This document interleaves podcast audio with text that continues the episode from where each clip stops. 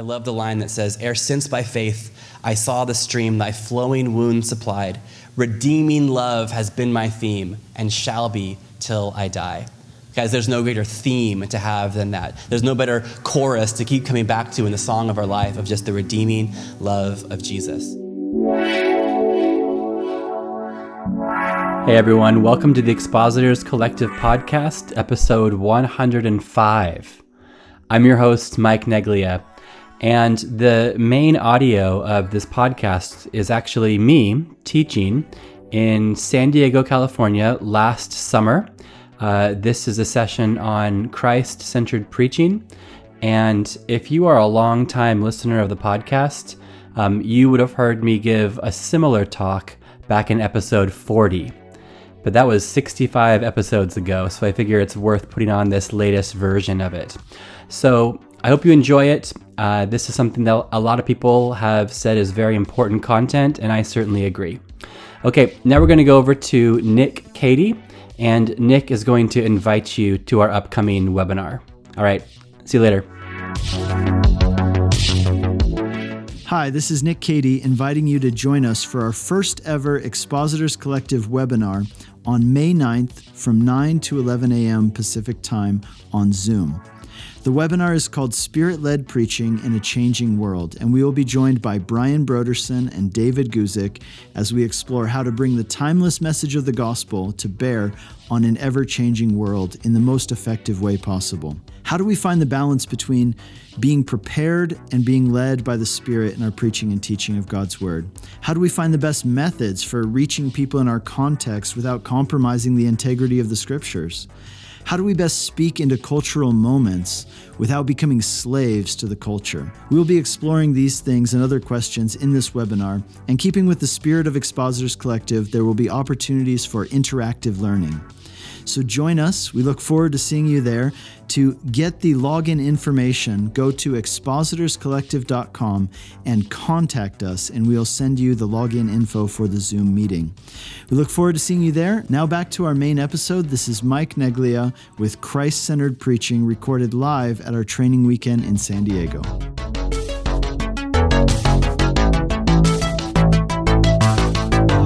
Um, wonderful to, to have you. I'm just really, really delighted to be here. I've been looking forward to this San Diego event for, yeah, months and months and months. It's America's finest city, and we get to talk about the world's greatest message. Um, I was expecting like a cheer or something. Let me try that again. We're in America's finest city. And we get to talk about the world's greatest message. Okay. Well, what we're doing is um, what I'm going to be doing is I'm going to be giving like a brief sermonette on uh, James chapter 2. So why don't you open your Bibles to James chapter 2? I'm going to walk us through um, some, some verses there. And, uh, and then my BFF, Clay Worrell, is going to also walk us through James chapter 2. So we're going to see two different um, interpretive methods um, in James 2. So I, I, I would love your attention because A, it's God's word, but then also pay attention because, again, there's, there's nuances and there's different approaches to Bible teaching, and I, I wonder if you'll notice them or pick them up. Um, I'm going to read the whole, the whole passage and then just uh, make some comments about uh, this important section of Scripture. So, James 2, starting in verse 1, going to 12, I'm reading from the, the ESV. My brothers, show no partiality as you hold the faith in our Lord Jesus Christ, the Lord of glory. For if a man wearing a gold ring and fine clothing comes into your assembly, and a poor man in shabby clothing also comes in, and if you pay attention to the one who wears the fine clothing and say, Oh, you sit here in a good place, while you say to the poor man, You stand over there, or sit down at my feet. Have you not then made distinctions among yourselves and become judges with evil, with evil thoughts? Listen, my beloved brothers, has not God chosen those who are poor in the world to be rich in faith and heirs of the kingdom, which he has promised to those who love him? But you have become, sorry, you have dishonored the poor man. Are not the rich the ones who oppress you, and the ones who drag you into court? Are not they the ones who blaspheme the honorable name by which you are called? If you really fulfill the royal law according to the scripture, you shall love your neighbor as yourself, you're doing well. But if you show partiality and are committing sin, sorry, if you show partiality, you are committing sin and are convicted by the law as transgressors. For whoever keeps the whole law but fails in one point has become accountable for all of it. For he who said, Do not murder, also said, Do not commit adultery. If you do not commit adultery, but do murder, you become a transgressor of the law. So speak and so act as those who are to be judged under the law of liberty. For judgment without mercy is shown to the one who has shown no mercy. Mercy triumphs over judgment. This is the word of the Lord. I want to talk to you about a very relevant um, cultural uh, moment that we're in. Um, this passage of Scripture addresses uh, believers, uh, church leaders, even, um, about the offensive and the vile sin of prejudice. Um, it's, it's called there as um, partiality, um, but it can just as easily be rendered as prejudice. And if you kind of break apart the word prejudice, it means pre-judging. I think that's kind of obvious, but pre- prejudice is pre-judging. It means to have um, a preconceived notion that's not based on reason or actual experience. Um, that before a person expresses himself or herself, um, your opinion is already made up about them. And this is a, a very live topic in 2019, isn't it? Um, we see that there's people that can be prejudged based on their back, background, um, based on their accent. Um, as men, was mentioned earlier, I live in a city called Cork in uh, the nation of Ireland. And in the city of Cork, which is not that big of a city, there's prejudice between the North Siders and the South Siders. Um, they have different accents. And so when someone opens their mouth, you know if they're from the north, uh, if they're a Nori or a Southie, um, just from accents alone. Perhaps there is um, prejudice that's available or that's on offer these days about age. You know, we, we have a room full of mostly young people here. Um, we do want to say that, like, we, we love you, we value you. Um, we think that you are important, and we want to show value to you potentially or perhaps because that hasn't been expressed previously. Um, whether it is um, the baby boomers against Generation X or the millennials against Generation Z. Um, we just want to say that there's no, we don't want to have this kind of preferential treatment. Um, the, the thing that we have here in this passage is to do with wealth um, an example that represents various prejudices. And of course, I'd be a fool or ignorant to not just highlight our current national conversation about race. Um, so, with those in mind, um, what does God's word say to us about prejudice in all of its ugly, various hydra heads and forms that we see? One writer says that prejudice is not a skin issue, prejudice is a sin issue. And James agrees in verse 9. Look at it there. It says, If you show favoritism, you sin, and you're convicted by the law as lawbreakers. And then he goes on to talk about other sins, such as adultery, such as murder, and highlights and clumps together prejudice as one sin amongst many.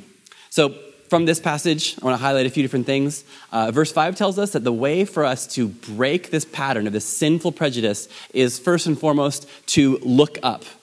Uh, verse 5, look at it. Verse 5 says this Listen, my beloved brothers, has not God chosen those who are poor in the world to be rich in the faith and heirs of the kingdom? If we want to break the sin of prejudice, first we look up and see God is the one who chooses, and He chooses on different levels and different curriculum and patterns than you do. Look up to God. Um, Romans 2 says that God shows no prejudice. And we look at his choosing throughout Scripture. He chooses David over his older, more handsome brothers. He chooses based on different things. Man looks at outward appearance, it says, but God looks at the heart.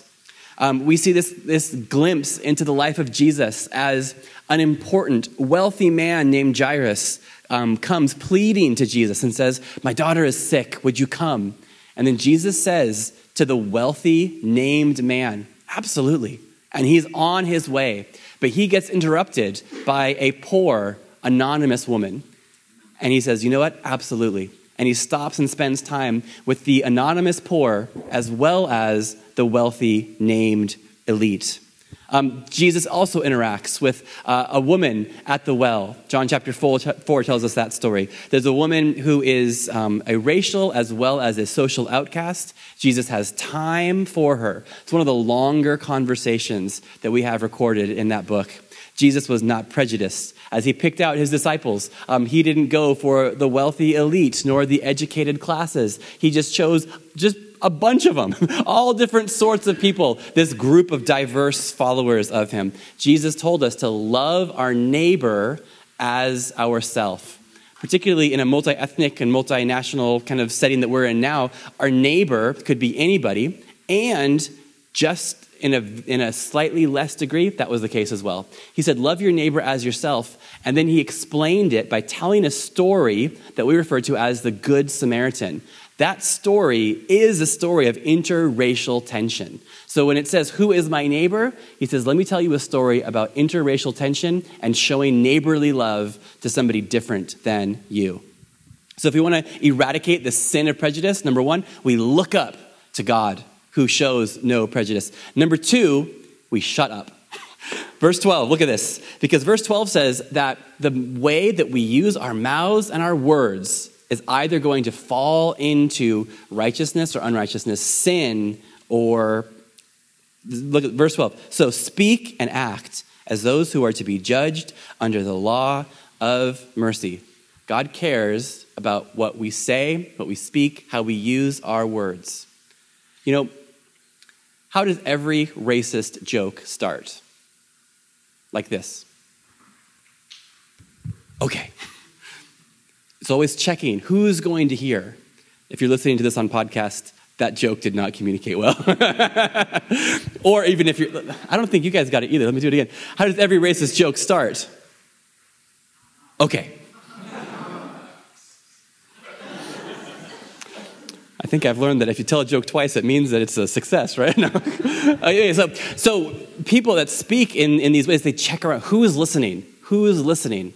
Okay, the coast is clear now I want to say this joke.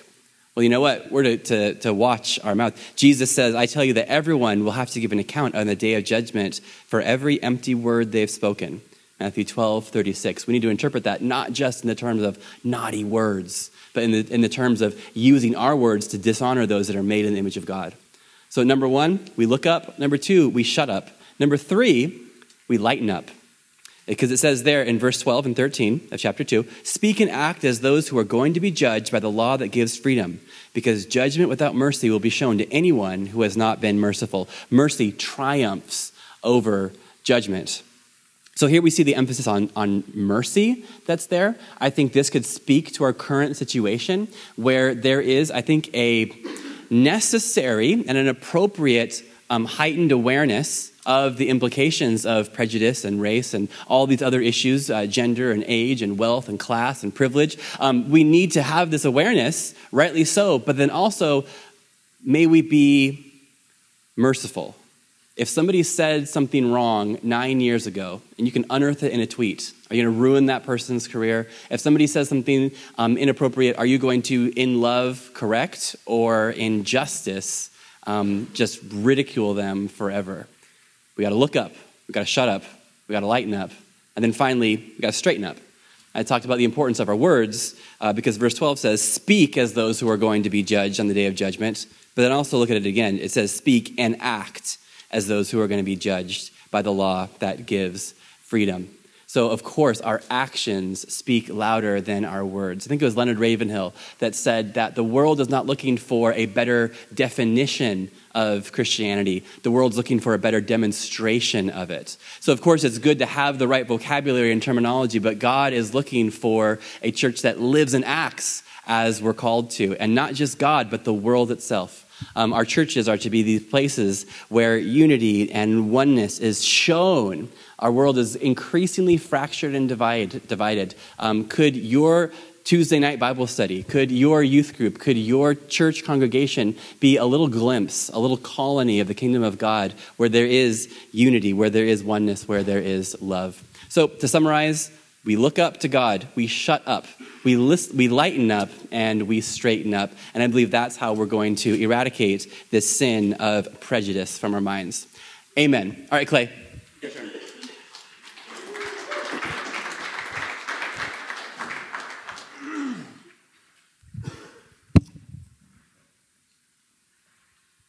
fancy water bottle So fancy. Hey, everybody.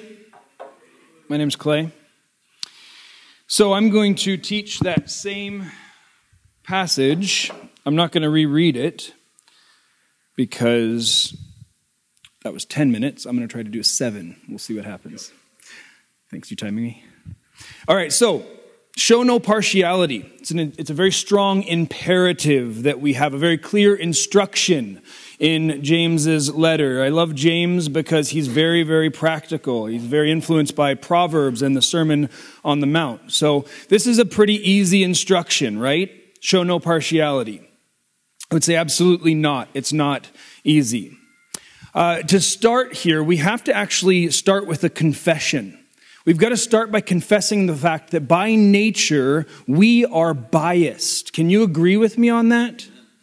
Um, you're biased. I'm biased. Let's just get it out there. We, we need to start here um, and, and you know, recognize that we as humans are naturally predisposed to partiality, to prejudice. And if this wasn't the case, there wouldn't be such outrageous injustice in this world um, that are stemming from, from racial and social and gender discrimination. Like Mike mentioned, that's a big, hot topic uh, happening in the world today. You probably see it um, in politics, around the water cooler, perhaps, maybe on your socials.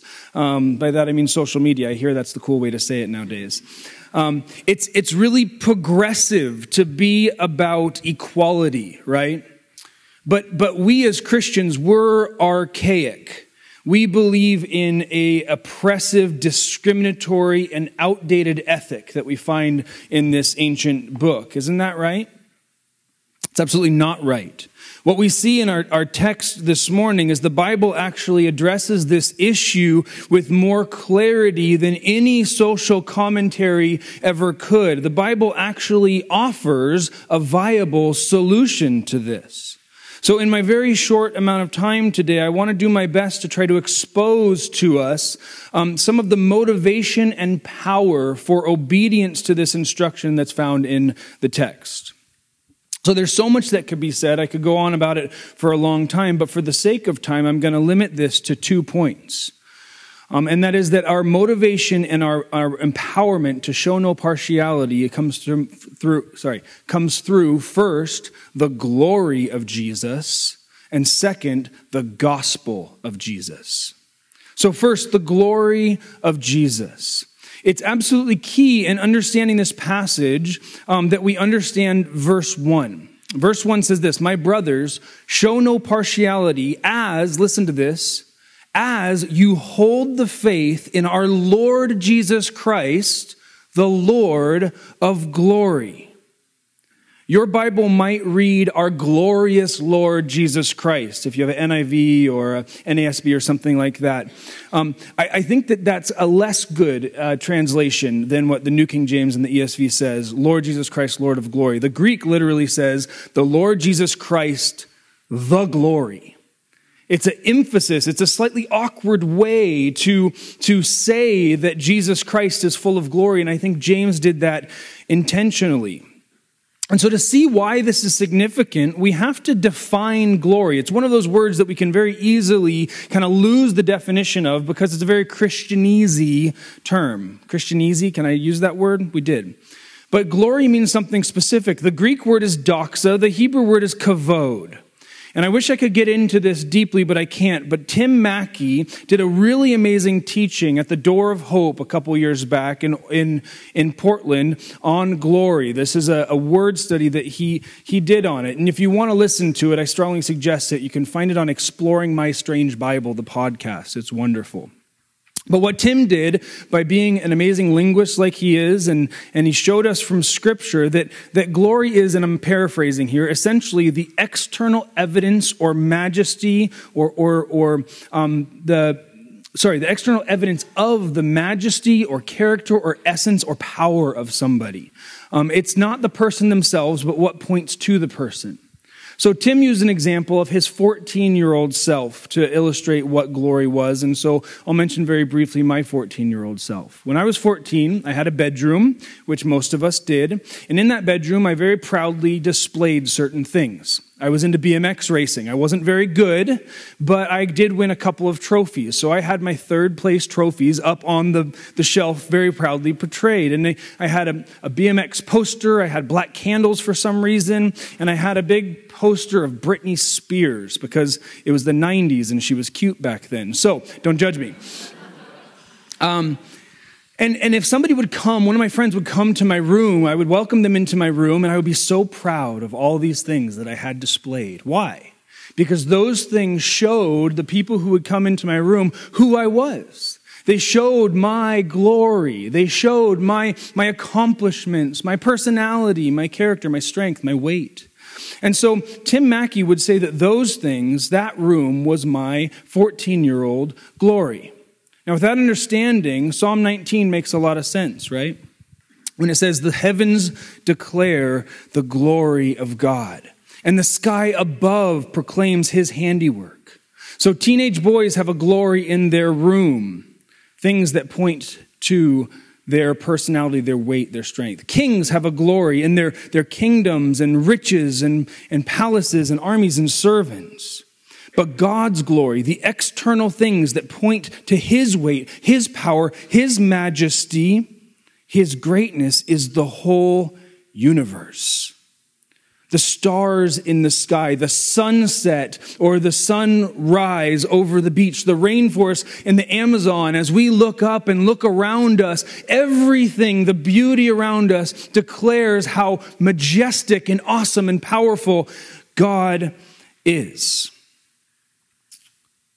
So, why is this important for us to understand? God is the God of all glory. Jesus is the Lord of all glory. Why does James want us to know that in verse 1 of chapter 2? And it's because James is very specifically calling us in this passage to be more influenced by the glory of Jesus, the Lord of glory, than the glory of men.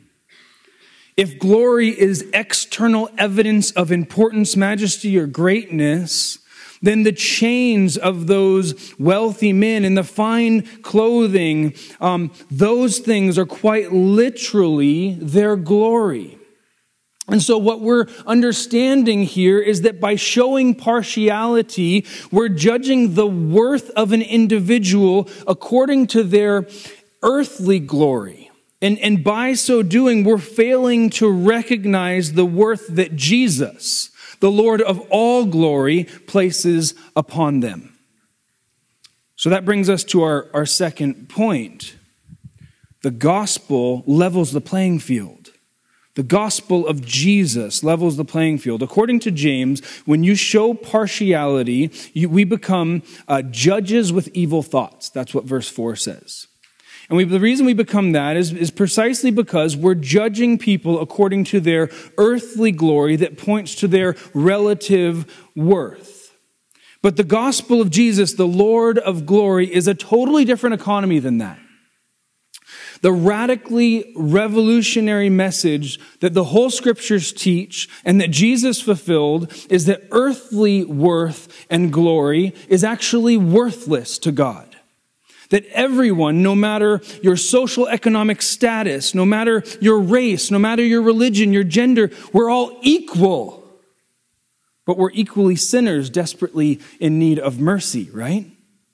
So Jesus came to this earth for the very purpose of extending the mercy of God through his sinless life of love and service, through his substitutionary death on the cross, and through his victorious resurrection from the grave.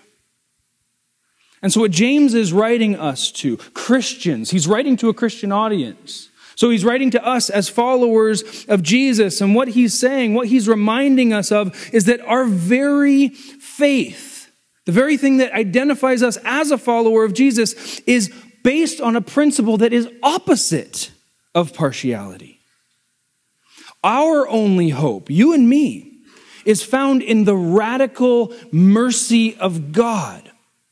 That even while we were poor, wretched sinners who had nothing to offer to God, Jesus died for us. So, in light of that, how can we show preference to those whom we view as more valuable or of more value to us? James encourages us to act not as judges with evil thoughts, but as verse 12 and 13 says, says, So speak and so act as those who are to be judged under the law of liberty. For judgment is um, for judgment is without mercy to one who has shown no mercy, but mercy triumphs over judgment. So, our motivation, our power to show no partiality is found in the very mercy that we received from Jesus Christ, the Lord of glory. This isn't something that we can just flip a switch. Remember, I started with we are by default programmed towards partiality, bias, and prejudice. It's not saying, oh, I've got this figured out now because the Bible tells me not to. Now I will no longer have prejudice towards anybody. We are desperately in need of the grace of God on a daily basis to remind us of His glory. And in light of His glory, we'll have the strength and power and grace to show no partiality to those who are around us. Can we pray that God would give us that grace? All right, let's pray. Father, we recognize the fact that we are broken sinners. That, Lord, we are, spiritually speaking, wretched and poor, and that we have nothing on our own to offer to you. We thank you, God, that you, by the radical mercy and grace of Jesus, have rescued us from our depravity and have given us a new life in Christ. And we pray that on a daily basis, you would help us to be so enamored with the glory of the Lord of glory that, God, we see people through the lens of your eyes with the value and the worth that you place upon them, not because of anything on this earth, but because of your love for them. So we love you, God. In Jesus' name, amen.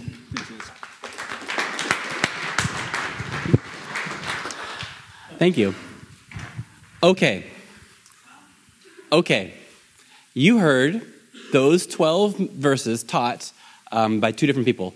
What, what is the differences that you've noticed in our interpretive styles? And this is like the interactive bit, so. Yes? Which one? but I, men- I mentioned Jesus a lot. Okay. Good observation. Uh, yes? Yeah. Why don't you explain moralistic therapeutic deism?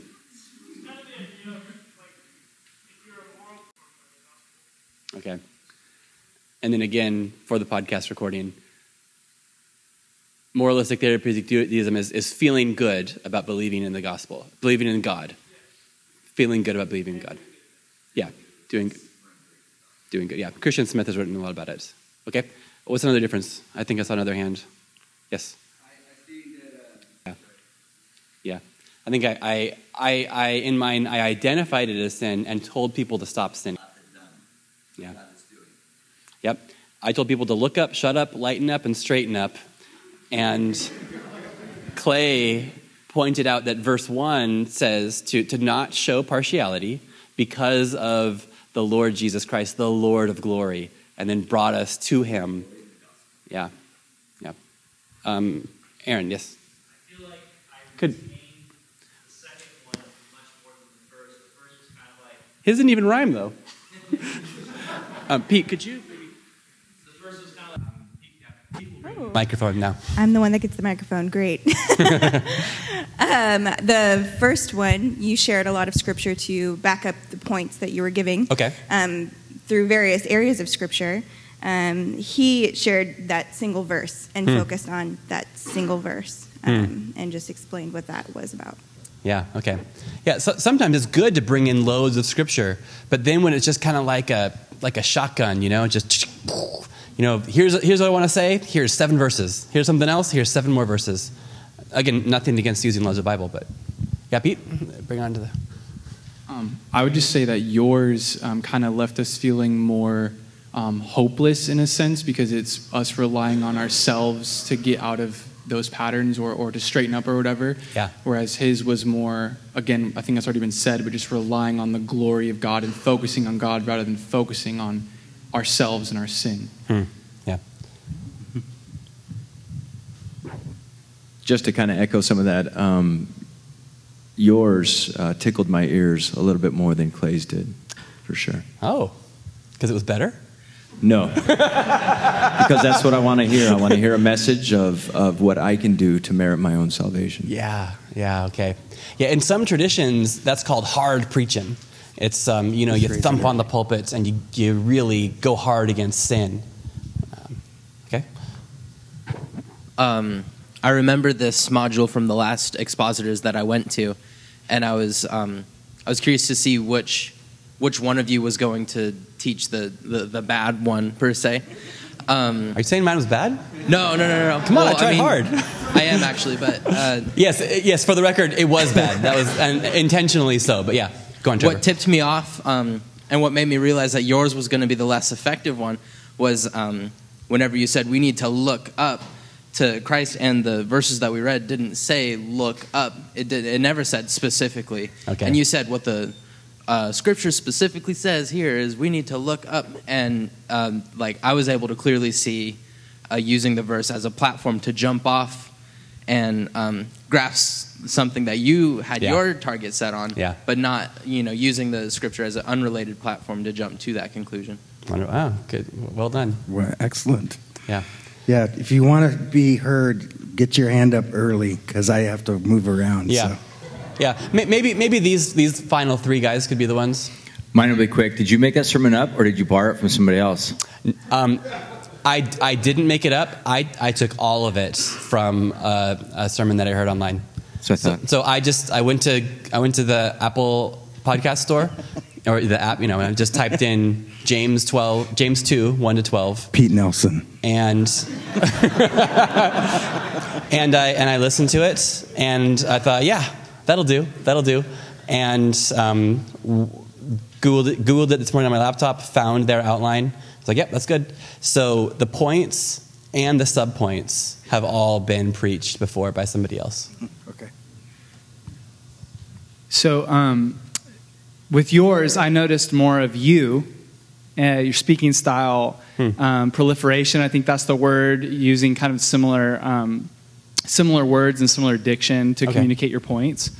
And then um, with the second sermon, I noticed less of the speaker and just more of Christ. Wow. So there was more of this um, kind of this ease to it, um, kind of like versus driving like my Nissan Versa. I'm noticing more of like the the cars issues versus like a BMW that's just going to kind of just cruise smoothly down You're the road. You're enjoying the road. That's kind You're of enjoying the- yeah, if that Mm. makes sense.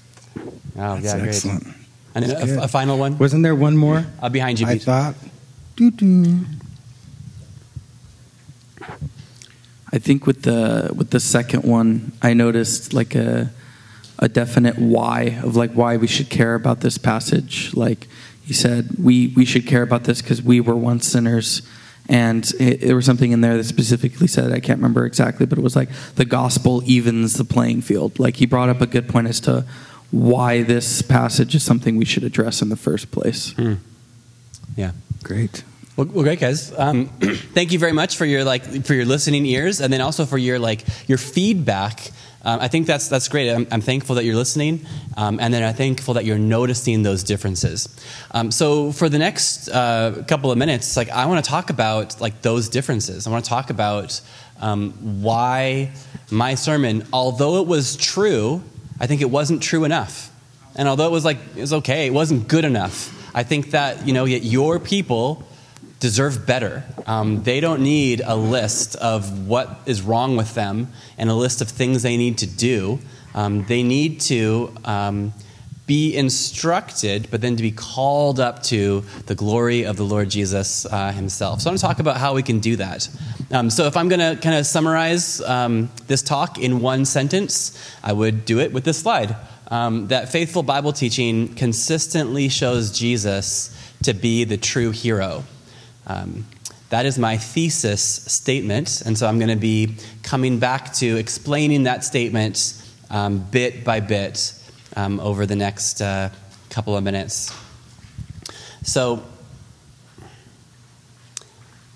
what I think is what, what is so important to me, what is the, the drum that I've been banging for like 12 years, um, what's, what has transformed me, what has enriched my ministry, and what I just want to get every preacher in the world excited about is, is what I call Christ centered preaching. Um, preaching and teaching in such a way that makes much of Jesus, that, that goes to him from every passage, that shows his glory um, to weary sinners who just need to hear not a list of tasks that's left undone, but a Savior that said, It is finished. And so, with that, I want to say, like, you know, first off, why? Why, why do I think this is so important? Well, because Jesus told me so. Um, let's look at the next couple verses. Um, John 5 39. There's a slide. John 5 39 says, You search the scriptures because you think that in them you have eternal life, but it's they that bear witness of me. And then in Luke 24, two verses, he says, um, You know, slow of heart to believe all the prophets have spoken. Was it not necessary that Christ should suffer these things and enter into his glory? And then beginning with Moses and all the prophets, he interpreted them in all the scriptures, the things concerning himself. And then, verse 44 These are my words that I spoke to you while I was still with you, that everything written about me in the law of Moses and the prophets and the Psalms should be fulfilled. So I, think about these verses. For me, these are very important verses about how do we interpret the, the scripture um, how do we interpret the Moses and the prophets? How do we interpret the Psalms um, through this lens? So I, I, do I love the you know the inductive Bible study. I love those sets of questions um, that we're to ask ourselves. Um, in addition to those like three sets of questions, like I ask myself a fourth question as I have my Bible open as I'm preparing for Sunday morning or whatever. Um, that fourth question is how would Jesus explain this passage on the road to Emmaus? So again, Luke 24, that's him talking there. It says that he interpreted to them in all the scriptures the things concerning himself law, prophets, the Psalms. Um, I just try to imagine that Jesus is walking with those two guys, and, uh, and they're like, oh, it's all about you? Oh my goodness. Well, hey, well, what about James 2? You know, and then he'd say, "Well, James hasn't been written yet." But, um, but you know, whatever my whatever my passage is, um, I, I, think how would if they had questions about it, how would he interpret that towards himself? So again, going back to our big thesis statement, faithful Bible teaching consistently shows Jesus to be the true hero. Um, I believe that this is faithful Bible teaching. Um, I don't think that this is just the latest trend. Um, it's not the latest trend because I've been into it for 12 years. Trends don't last that long. I know. I had a spinner collection, a fidget spinner collection. um, but now is a great time to get into fidget spinners because you can get them for cheap anywhere um, faithful Bible teaching consistently shows Jesus. So this is faithful. This is faithful. Can we go back to the, the previous slides? Um, if Jesus is correct in John 5 and Luke 24, then we should expect to see that the Old Testament scriptures, they bear witness to Jesus. Um, and the various genres of the Old Testament, you know, that they would have to do with, they would be concerning himself and that there are things that are written about Jesus in the Old Testament scriptures. Um, so that means, uh, the next slide, that means that as we look at the Old Testament, as we look at the New Testament, we shouldn't be surprised to see predictive passages, uh, you know, prophetic, forward looking passages that speak about a Messiah to come. You know, we think about Psalm 22. Um, we think of these so called, you know, messianic psalms that clearly point towards a coming Savior to, to rescue the world and set all things right again. And, and I love those messianic psalms, but I think to some degree, every psalm is messianic. And I would say that all the passages of Scripture, that they, in some way, they, they show the need for or the character of the coming Messiah. Um, there also are these theophanies that appear throughout the Old Testament, this, this godlike man that shows up. We could talk about that later on. Um, there's institutions that are instituted that are actually pointers beyond themselves. Um, that there's a Messiah that's going to come and that's going to fulfill and replace these things. Things like the Mosaic Law, the tabernacle, the, the sacrificial system that they are pointing beyond themselves. There's also offices that play such a big part in the history of Israel that are preparatory towards the coming work of Jesus. That there's these anointed men in the pages of the Old Testament the prophets, the priests, the king um, that they're pointing towards the coming Jesus. That he is the ultimate prophet. That he's not just going to be somebody who speaks on behalf of God, but he's God's word made flesh. Uh, that he's not a king of like a local region, but he's the king of kings and the lord of lords. That he's not just another priest bringing sinful people into the presence of God through temporary sacrifices, but he's the great high priest who, by offering himself as that once and for all sacrifice, he becomes the priest to end all priests. Um, so we shouldn't be surprised to see that. We shouldn't be surprised to see acts of rescue and deliverance that are pointing towards a future rescuer and a future deliverance. The liberations that we see, the, the escapes from slavery, the passing through the watery death, all of that is pointing towards the coming rescuer and the coming deliverer. So, again, I believe the responsibility of a faithful Bible interpreter is to search for those or, or rather to uncover them, or and then to explain them to all that are listening. So, faithful Bible teaching consistently shows Jesus to be the true hero. Uh, it consistently shows Jesus to be the true hero. Our preaching does not make Jesus the hero. Uh, we're not like creative authors, you know. We're not like doing fan fiction about Jesus. Like, how can we make him seem more impressive? Um, I thought that was kind of funny, but if I say jokes the second time, you guys laugh. So we're not um, we're not fan fiction authors trying to make him better. No. We're not like fanciful wizards. We're not like creating him to be better and, and more impressive. We're not like PR agents, you know, public relations. We're not trying to make him seem better. I believe faithful Bible teaching consistently shows Jesus to be the true hero. It's, it's what he is. We're, we're, we are like reporters exposing the true identity of the Lord Jesus Christ. The Bible makes the most sense through this lens. He says that the story of the Old Testament is one that makes sense in its most deepest and richest capacity only through reading it through Jesus shaped goggles. I've, I've said this before. Um, some of you have heard me say this, but it's a bit like the film The Sixth Sense. Have you seen that? It's from 1999. I'm going to do a spoiler. So if you are planning on seeing it, you should leave for a minute. But in the film, the Sixth Sense. It tells a story about this young, troubled boy, and he's assigned this social worker. And this young, troubled boy says that he sees ghosts everywhere. He sees dead people. And then you know, he sees all these kind of scary ghosts all throughout. Um, and then you kind of realize at the very like last couple minutes of the film, you realize that the Bruce Willis character, he is a ghost as well. That he dies in the opening scene of the film, and that the whole time he's been this ghost all throughout. So, and so there's something that takes place at the very end of the film. An important event takes place regarding its main character. And then you're like, oh, the whole film makes sense now. I can't wait to watch it again, now understanding the big event that took place for the main character. Now, guys, in the Bible, there's a main character. The main character is the Lord Jesus Christ. And all of a sudden, because we would know what happens at the end, all the details that maybe seemed insignificant or confusing, all of a sudden they make sense. The whole story comes together once you know the truth about the main character. Or to use the language of Graham Goldsworthy, um, we want to preach the whole Bible as Christian literature, all of it. That means that for you Bible teachers, for you preachers, for you Sunday school um, uh, communicators, for you home group leaders, that means that we should be aiming for distinctively Christian sermons. Um, there ought to be a distinctly and uniquely Christian way of communicating our passages. Now, I, I mean this. Think about the last time you taught the Bible. For some of you, it was a sermon. Um, for others, it was a Bible study. But think about it and think about it. Hold it in your head as I ask this question. If that message were to be given at a faithful Jewish synagogue, um, would it rustle any feathers? Would it offend anybody?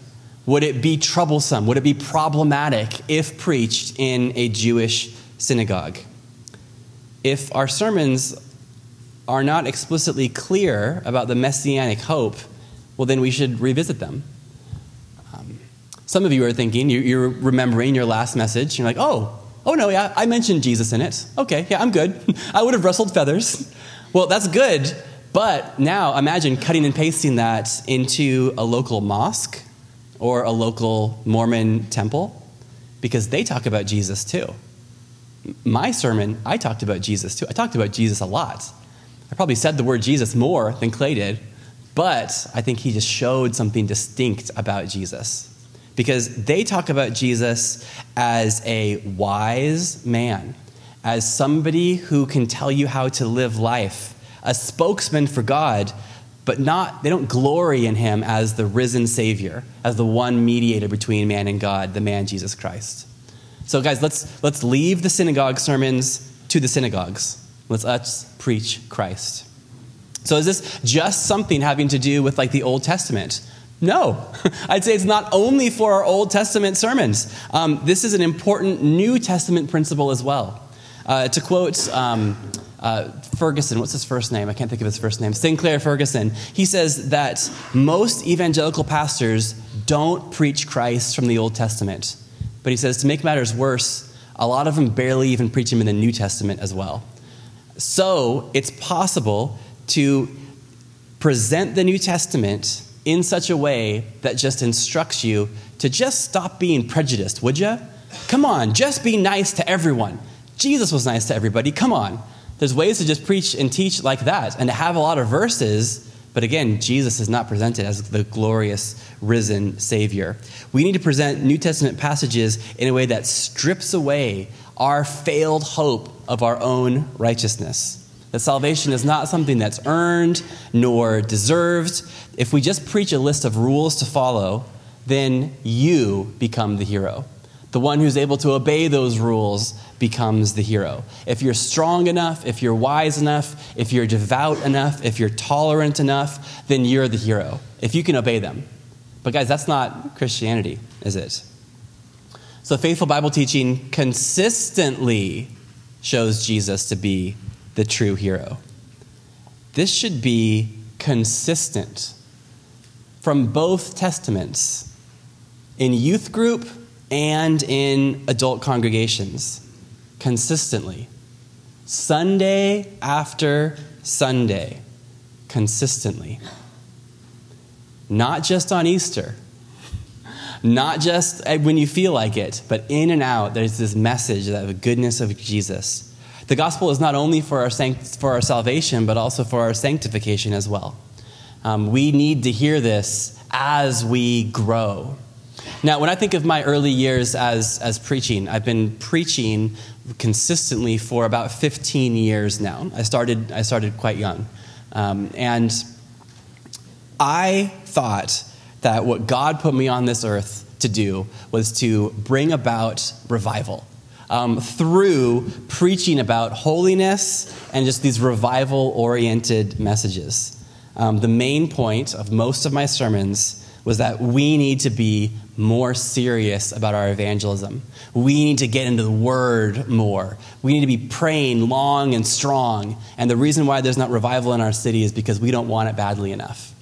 And I, I recall um, a sermon that I preached on Jonah chapter 1. And if you're familiar with the story, you know that's when there's the storm, and, um, and Jonah is, is on the bottom of the boat. He's asleep. And then the, the people up on the top, they're all panicking and they're throwing things overboard. And it says, and they were calling out to their gods, but Jonah was down there sleeping. And I thought, oh, that's my chance. And so I preached a really good message about how he was sleeping when he should be praying.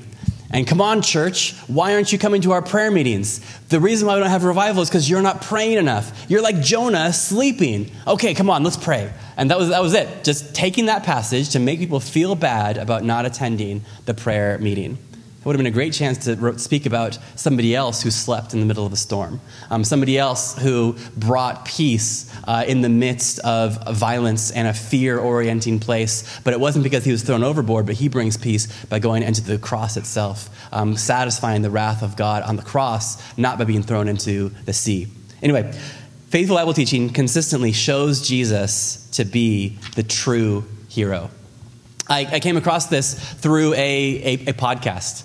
You know, I'm a big podcast guy. I like podcasts. I host a podcast, the Expositors Collective Podcast, part of the Good Lion network of podcasts. Um, and if you don't subscribe, you should. Um, but the reason why I'm so into podcasts is because in 2007, a podcast changed my life. I was uh, listening to a message from a man by the name of Tim Keller, and he was talking about gospel centered ministry. And he was speaking that the main point of Christianity is Jesus, and saying that yeah, that again, talking about how so many sermons just have Jesus as like a background character or as a prop um, in our sermons to, to, say what we really want to say. Uh, I was preaching sermons about the little boy who gave Jesus his lunch. He gave his loaves and fishes, and, and you should give your loaves and fishes too. What's your loaf? What's your fish? Why aren't you giving it to Jesus? And, and I was kind of realizing, man, he's just a background character. I'm not talking about the wondrous Jesus who is the true bread come down from heaven, who's broken and distributed to needy sinners. And so I realized, oh, I'm missing the point. And so I like I slid off the chair, I got on my knees, I, I repented, and I said, Jesus, if you let me keep preaching, I will just like make you the hero of everything from now on because you truly are the hero. The little boy isn't the hero. Peter isn't the hero. My prayer life isn't the hero. Jesus is the hero. And since then, I've just been like doing that for 12 years. Um, probably better and worse. Um, I, I, aim really hard to have not just my doctrine, but also my life be one where I'm glorifying the Lord Jesus Christ. But I know that my church is so much better off because of it. I know the people that come and, and sit under my preaching are not being burdened by obligations and my weird just hopes for random revival, but they're hearing the good news of Jesus every single time. Uh, there's a woman in the church, and she was telling me that um, I she loved when I would talk about the love of Jesus. That it, that it just made her day. She was suffering from depression, and, and when she'd come to church and hear about how Jesus loves her, that it would just get her through the week. And she wished that I did it more. Um, that you know that it'd be once a month or so. Every every six weeks there'd be a nice one about the love of Jesus. Um, but so she would like talk about how she would be getting dressed on Sunday morning, and she would just hope, I, I want to hear about the love of Jesus today. I hope that I hear about the love of Jesus today and I, like a greedy miser, barely dispensed it. And now, that's my primary focus. You know that song, There's a Fountain Filled with Blood? I love the line that says, Ere since by faith I saw the stream thy flowing wound supplied, redeeming love has been my theme and shall be till I die. Guys, there's no greater theme to have than that. There's no better chorus to keep coming back to in the song of our life of just the redeeming love of Jesus. So for you, I want to ask the same question that I was kind of asked um, Is the love of Jesus and his rescue for sinners, is it one topic among many? Or is it the consistent theme of all your teaching, of all your preaching? There's advantages for this. The next slide shows four advantages. Uh, number one, I believe this is right. It's orthodox, it's appropriate, it's historic, but also it works. it actually works. You know, Jesus' sheep love hearing about the love of the shepherd. Whether the erring sheep or the faithful sheep, they need to be wooed and heard back about his love. Um, this is missiological as well. Visitors to your church, they expect that you're going to be talking about Jesus. Visitors are surprised when you don't. So don't, don't let them down, okay? And believers, this is necessary for them as well. They need to hear this. So, non Christians need to know that Jesus and his gospel is not just the entry point of the Christian life, but it's the substance. And then also, we want to prepare with the non Christian visitor in mind, but also remembering our main congregation is Christians, and they need to hear the gospel too. We say, we need to hear the gospel again. Your people need to hear the good news of his salvation again and again and again. And why would you withhold Christ from either of them? Why would you not talk about the saving love of Jesus to the visitors or to the members of your congregation?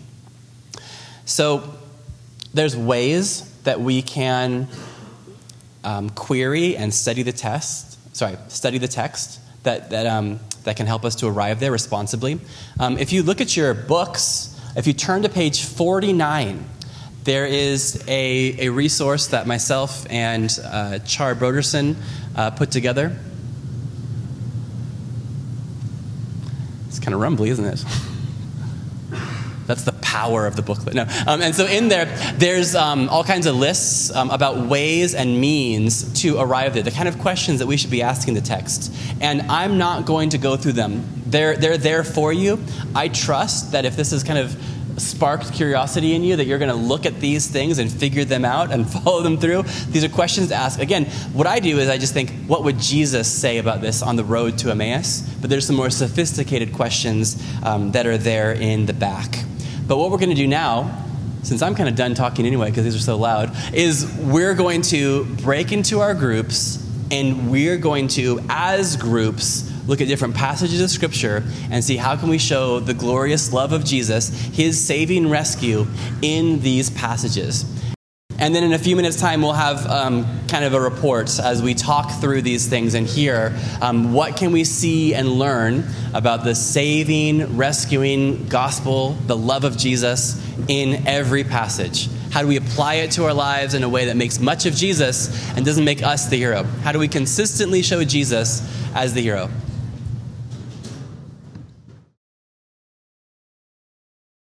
so let's let's start with um, let's start with 2 Samuel nine. Um, who who had a couple that's different only, groups? did. Only yeah, that's okay. So Oh, two groups. These two groups had 2 Samuel nine. Yeah, forgive me. I got sloppy towards the end, and so we might not have an even distribution of verses. but it's good. Yeah. Okay, so But let's let's start back there. They seem the most eager back there. okay, they are eager. So we would love if Do you, you, want to talk to us? Do you have a spokesman, or what do you think?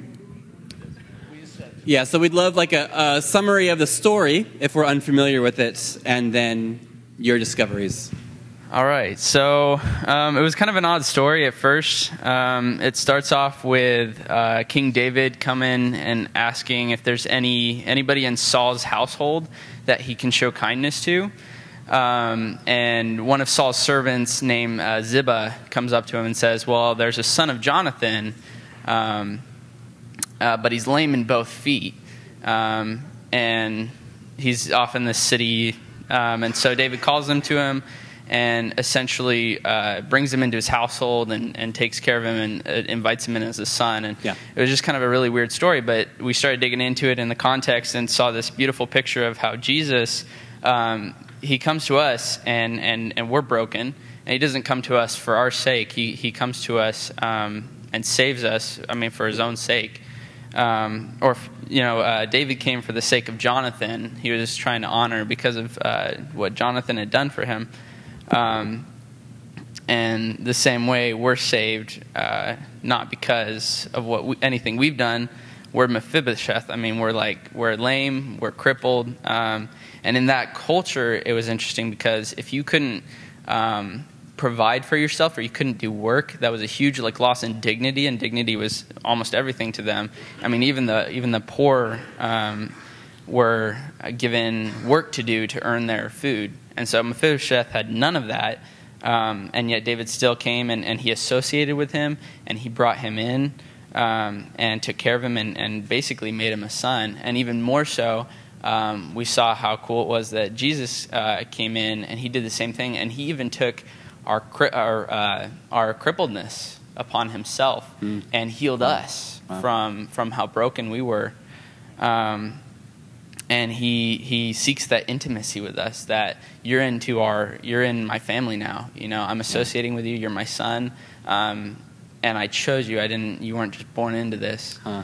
Um, and there's also even a, a, a slight picture of uh, Ziba and his servants ended up working for Mephibosheth and tending the fields that he was given, um, and a picture of the church and how uh, David sent them out to go find and take care of um, Mephibosheth. Yeah. Oh, that's good. That's a good one. I haven't Wow. seen, heard I like that one, yeah. You guys want to add to this? Yeah.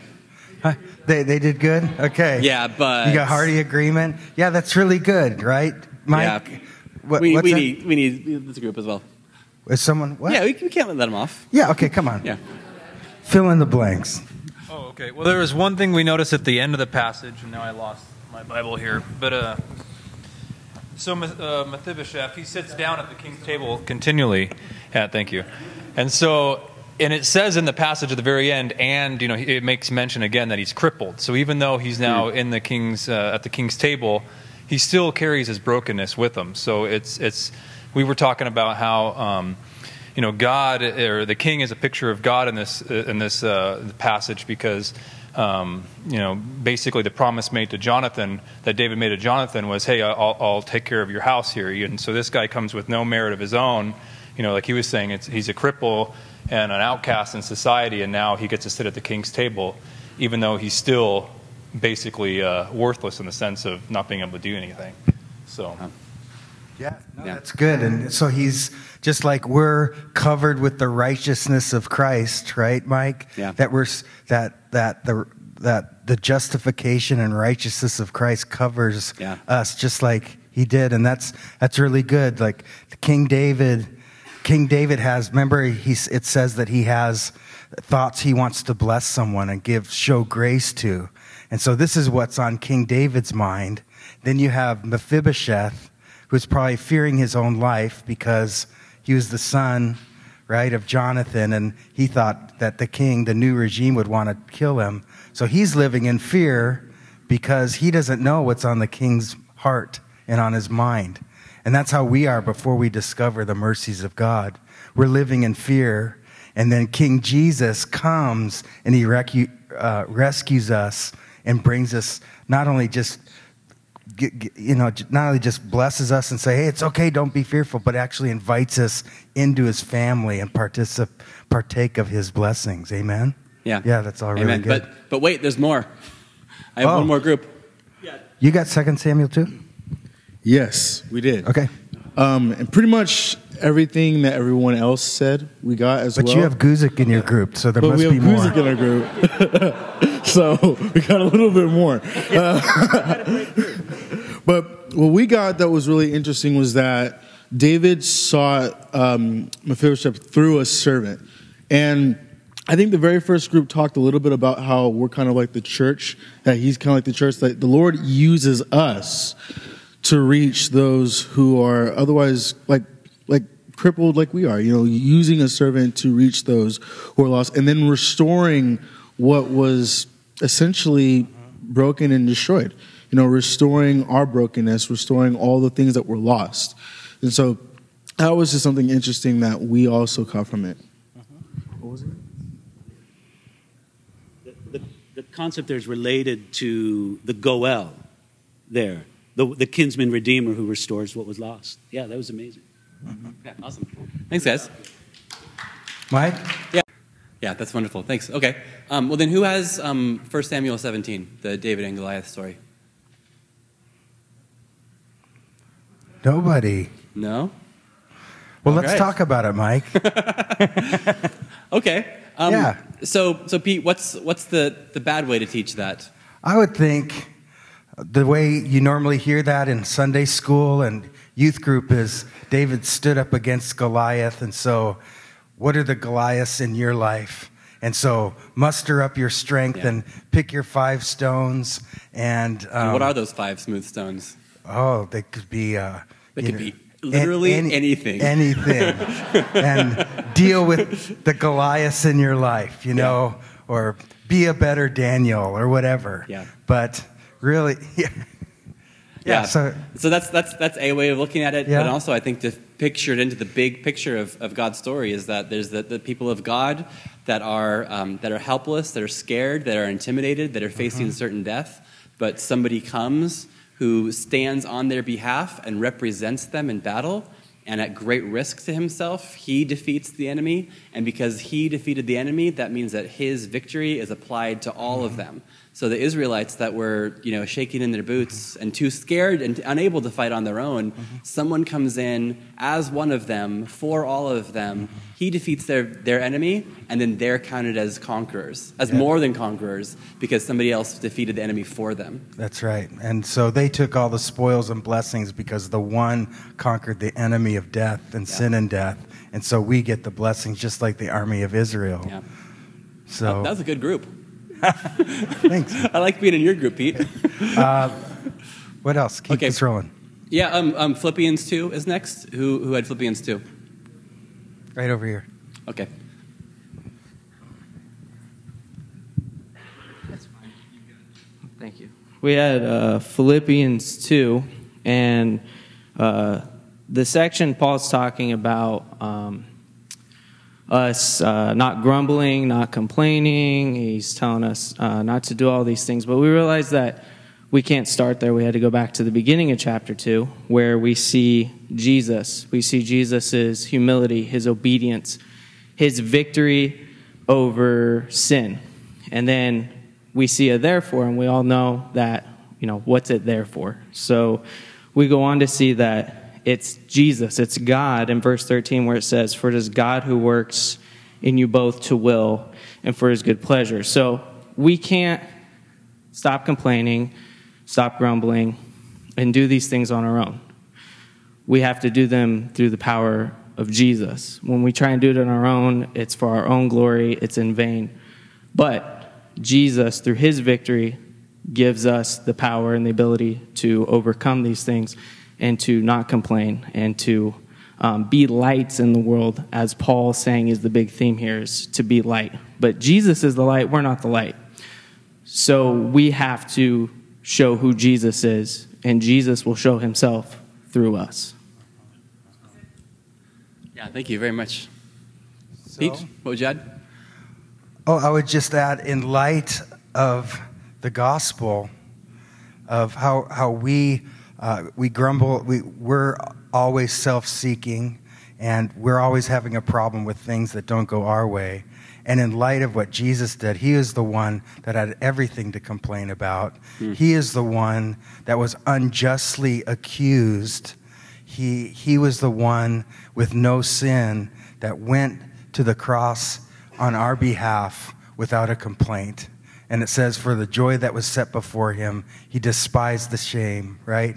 And, and, and he took joy in, in going to the cross for us. And so um, when, you look, when you see Jesus, it's, you, you're undone by anything we have a problem with or can complain about.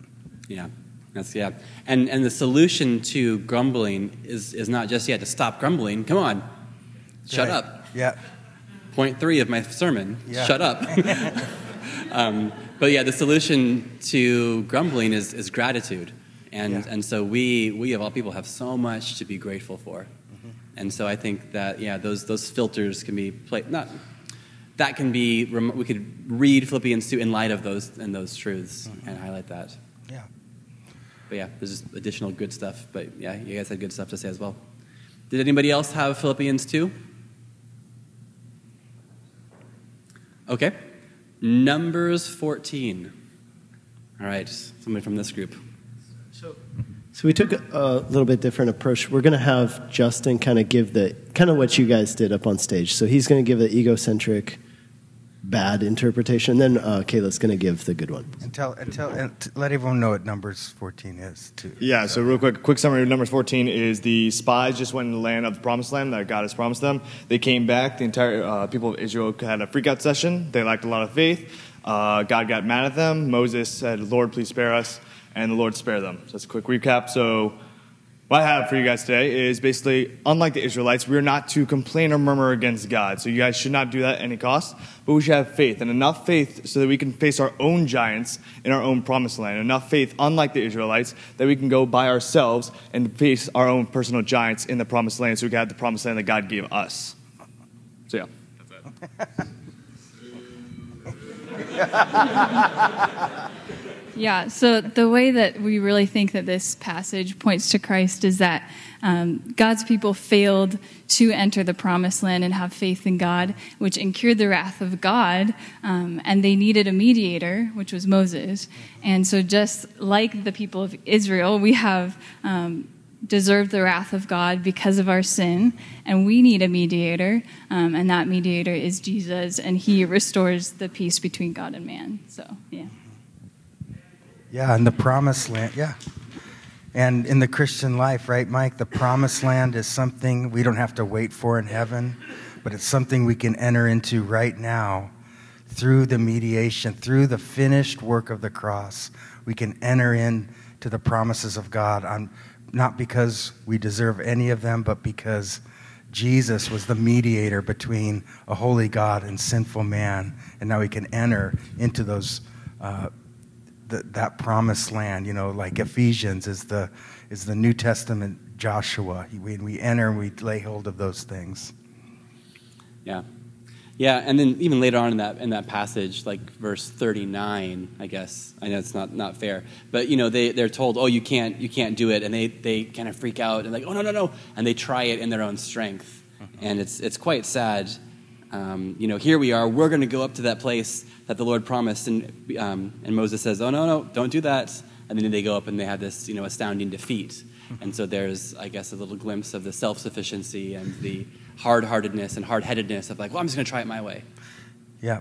And one thing, you know, w- with this module is uh, a lot of this is about, you know, when it says do not grumble, it's okay to say don't grumble, you know? That, Like there there are some instructions there, but we talk about really how are we landing the plane in our Bible studies, in our sermons, you know, landing it on the finished work uh, of Jesus Christ, you know, and um, yeah, so so when we say these things like David and Moses, we use terms like we, we, we teach the text what is happening historically right there, and but also we say, but yet there's one greater than Moses. There's one greater than David, the son of David, who went and those are some of the ways that we want to just bring it all together, you know, in, in, in what we're talking about right now. So, what's the next one? Yeah, absolutely. So there's no no more numbers 14? Oh, there is. All right. So we uh, we totally agree with everything that was was mentioned with the previous group. One interesting thing I saw and, and that we kind of discussed in uh, in Numbers 14 is that you could also teach it with the whole context of the the children of Israel as being a picture of us. That from captivity to sin in, in Egypt, they are they are saved, they are set free in the Exodus. They begin their journey. Um, uh, baptism in the Red Sea, they're brought to new life. They receive the Word of God at Mount Mount Sinai. Um, you know they're growing in God's Word, and then here they are at the edge of the Promised Land. Um, so you could kind of talk about the whole picture, kind of view of salvation, and find ourselves as as believers in their story. Um, and then there's one thing that you know we kind of noticed um, in Numbers 14 is that when the people are grumbling and complaining, they come against Moses and Aaron. It's interesting you uh, you see that uh, it's described that Moses and Aaron actually fall on their faces, but then you see Joshua, who we know is a picture of Christ, rise up and begin to fight for the people and to encourage them to move forward in faith and to cling to the promises of God that He had given His people. So you see Moses and Aaron, who I think represent the law, the law that was brought through Moses, um, fall, fall flat on their faces. And you see Joshua as a picture of Christ rise up, who we know eventually ends up leading the people of Israel into the promised land, um, is a picture of Jesus. So that could be totally wrong, but I feel like it's right. I don't know. Thank you. Yeah, that's such a good that is. yeah statement. It could be wrong, but I feel that it's right. That's that's a very 2019 thing. uh, yeah. Well, s- just understanding how we um, take this in like light of how I guess we've learned the Bible and um, like all of our lives, especially with like the different ways that we've heard these sermons. Is it still wrong to like say like take um, like the application, even though like it might not be necessarily the way that uh, you would preach or teach it to somebody, but to take the application of, hey, the people of Israel didn't have the level of faith that they needed. Is it not? Is there not a way that we still say like, hey, this is the kind of level of faith that we need to have? Is there not like a teaching to get from that? I guess that's what I've been kind of struggling with with this entire time, trying to understand if it's just wrong or if there's like a balance that I'm, we're missing. Yeah, yeah. that, that's a, what's your name? I, Io? Yeah, Io. That's, that, that is a great question. And, and, and Pete was referencing that a little bit ago. Um, be- because, yeah, what we're not saying is we're not like, we don't want to take away or subtract from the imperatives of Scripture. You know, we really are told to, to not grumble, and we shouldn't teach, um, you know, Philippians 2 in such a way as, you know, well, it says to not grumble, but we all grumble, but I know one who never grumbled, Jesus, and so we place our trust in him, and that his lack of grumbling is applied to our grumbling, and so we can keep grumbling. You know, like, and, and some people have applied, and that's kind of a, a, a caricature of, you know, the Christ-centered hermeneutic, that it, that it neuters every command by saying that, you know, Jesus is the ultimate fulfillment of that, therefore we're free to not fulfill it. Whereas, yeah, Jesus calls us to obedience, but he also supplies the power to do so. Yeah. And, and so um, I would, there's a, uh, John Piper actually did a, like, there's like a six minute YouTube clip where he kind of talks about how being focused on Christ empowers us to obey Scripture. It doesn't free us from not having to obey Scripture. Um, I will send Yeah. it to you somehow. And that's exactly it. So have more faith. How do you muster up faith within, you know, but what empower, what gives you faith? Faith comes by hearing the word of God. And so what gives us, what, what increases our faith? And what increases our faith is the gospel, the, the word of God, you know, and so we're, we're, we're completely resting on a whole nother source instead of mustering up that within ourselves. So we got to keep moving because we've got Yeah. dinner. So what, So- what's the next one? Nehemiah 4 is next, and my group has it, so can you give the microphone to Grace? Hi. So we had Nehemiah 4, 15 through 23, and the setting was like the foiled plot of Israel's enemies against this remnant that had come back against them because they were trying to rebuild the walls in Jerusalem, and how Nehemiah responded to that and told everybody to arm themselves and to keep on building and to be building in shifts. And um, but he starts out in. Um, in 15 by saying that it was known as, and it happened when our enemies heard and that it was known to us that God had brought their plot to nothing.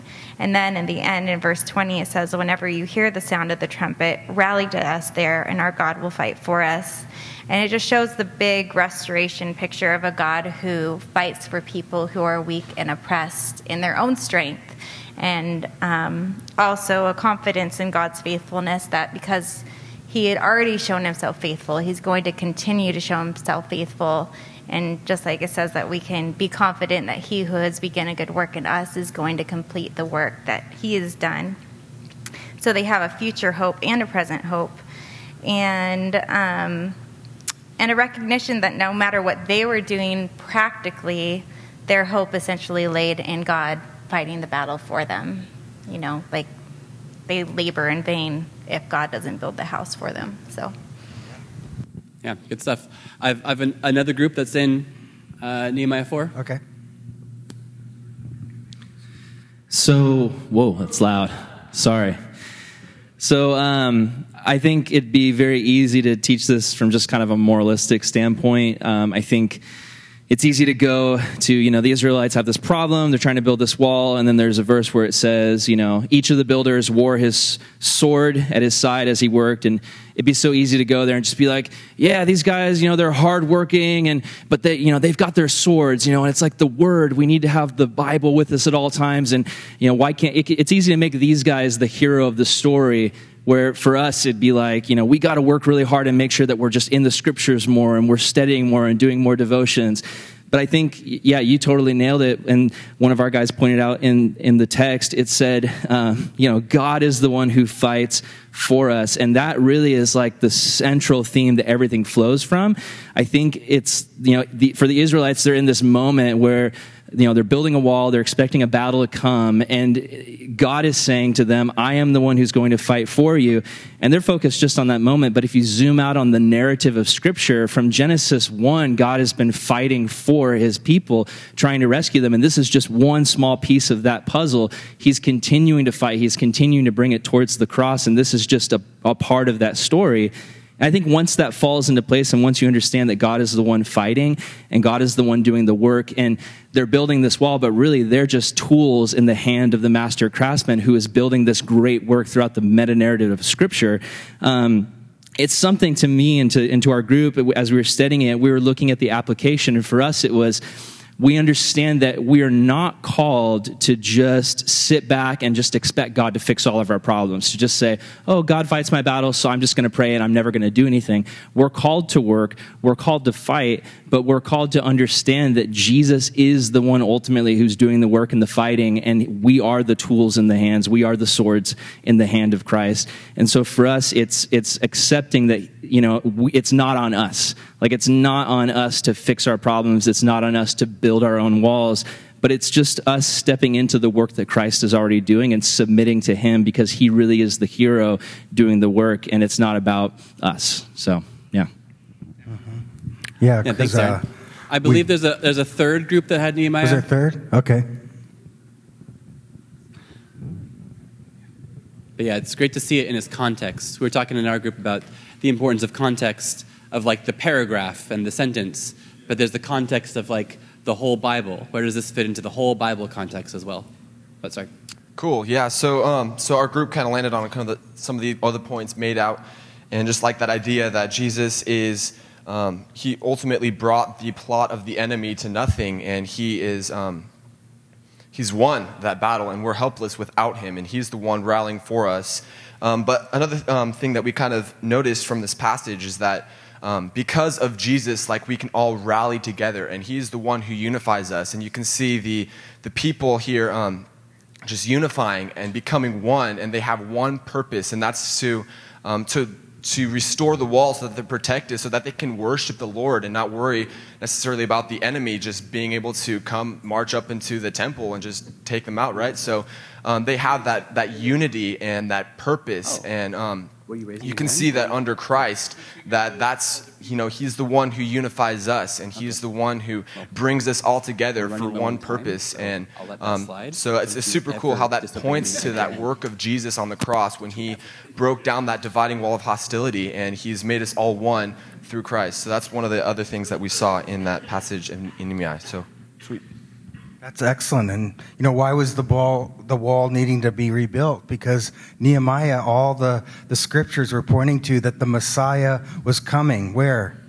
To the city of God, to Jerusalem. And it wasn't just we don't have we're not saved. There's so much more in the narrative of Scripture. It's actually an incredible important part for Zerubbabel's temple and for the the walls to be built because it was setting the stage for the ultimate Messiah the real Nehemiah who really re- rebuilds walls, that he's going to come riding in on a colt into that city, and and and the passion of of the people of God to to see the city built for the glory of God for the coming Messiah. Powerful stuff. Um, what is our end time? Well, we're past it, but let's. Uh, we're past it by five minutes, but we could do one more. What what other scripture did we, did we? Uh, Well, Pilgrim's group has um, the Good Samaritan. yeah, let's do it. Okay.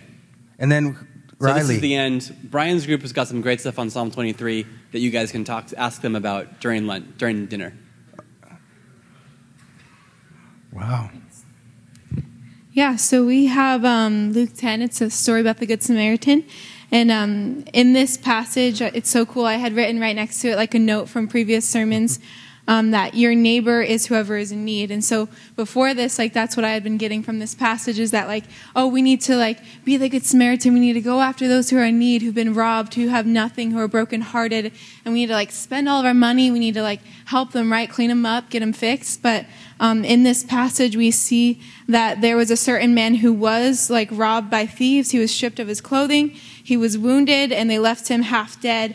But it was the, the priest that was first given the opportunity, and he represents the law. He represents religion and religious works. And um, they thought they had it all together. They thought they were right before God. This one passed by the man that was like laying stranded on the side of the road, and he didn't even look at him. And then the second time there was a Levite, and these were the the tribe, um, the tribe of like the Levites. They were set apart unto God. Their inheritance was God, and so they thought like, oh, we're we're set apart. We have it all together. But they too, like, they didn't even look at this man. They passed by on the other side. And so you go on and you see that the Samaritan, it's like the group um, of individuals that were like despised and rejected. and they were like hated by everybody else. And like this is the man, the Samaritan man. He spent like all of all that he had to take care of this man's needs himself. And so we see a representation of Christ who like he was the one who in Isaiah 53 was despised and rejected among men, uh, among men, and he was a man of sorrows, acquainted with our grief. He took upon our brokenness and our um, yeah, he became the healing for us. He became the savior for us. And so I love this passage now because, like, rather than us trying to encourage people, yeah, be a good Samaritan, be the one who, you know, does all these good deeds and, like, sees your neighbor and takes care of them.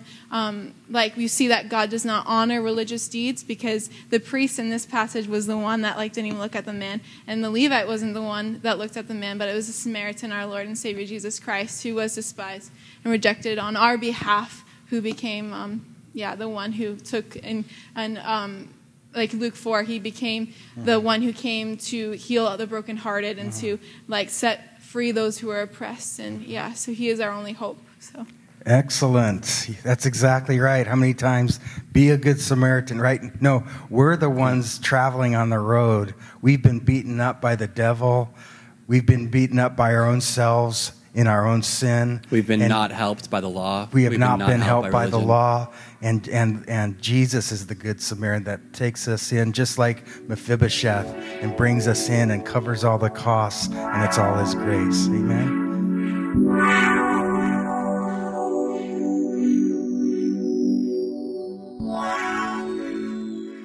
Hey guys, Nick again. Remember, go to expositorscollective.com right now to reserve your spot for the webinar and get the login details. I look forward to seeing you there Saturday, May 9th, 9 a.m. Pacific Time.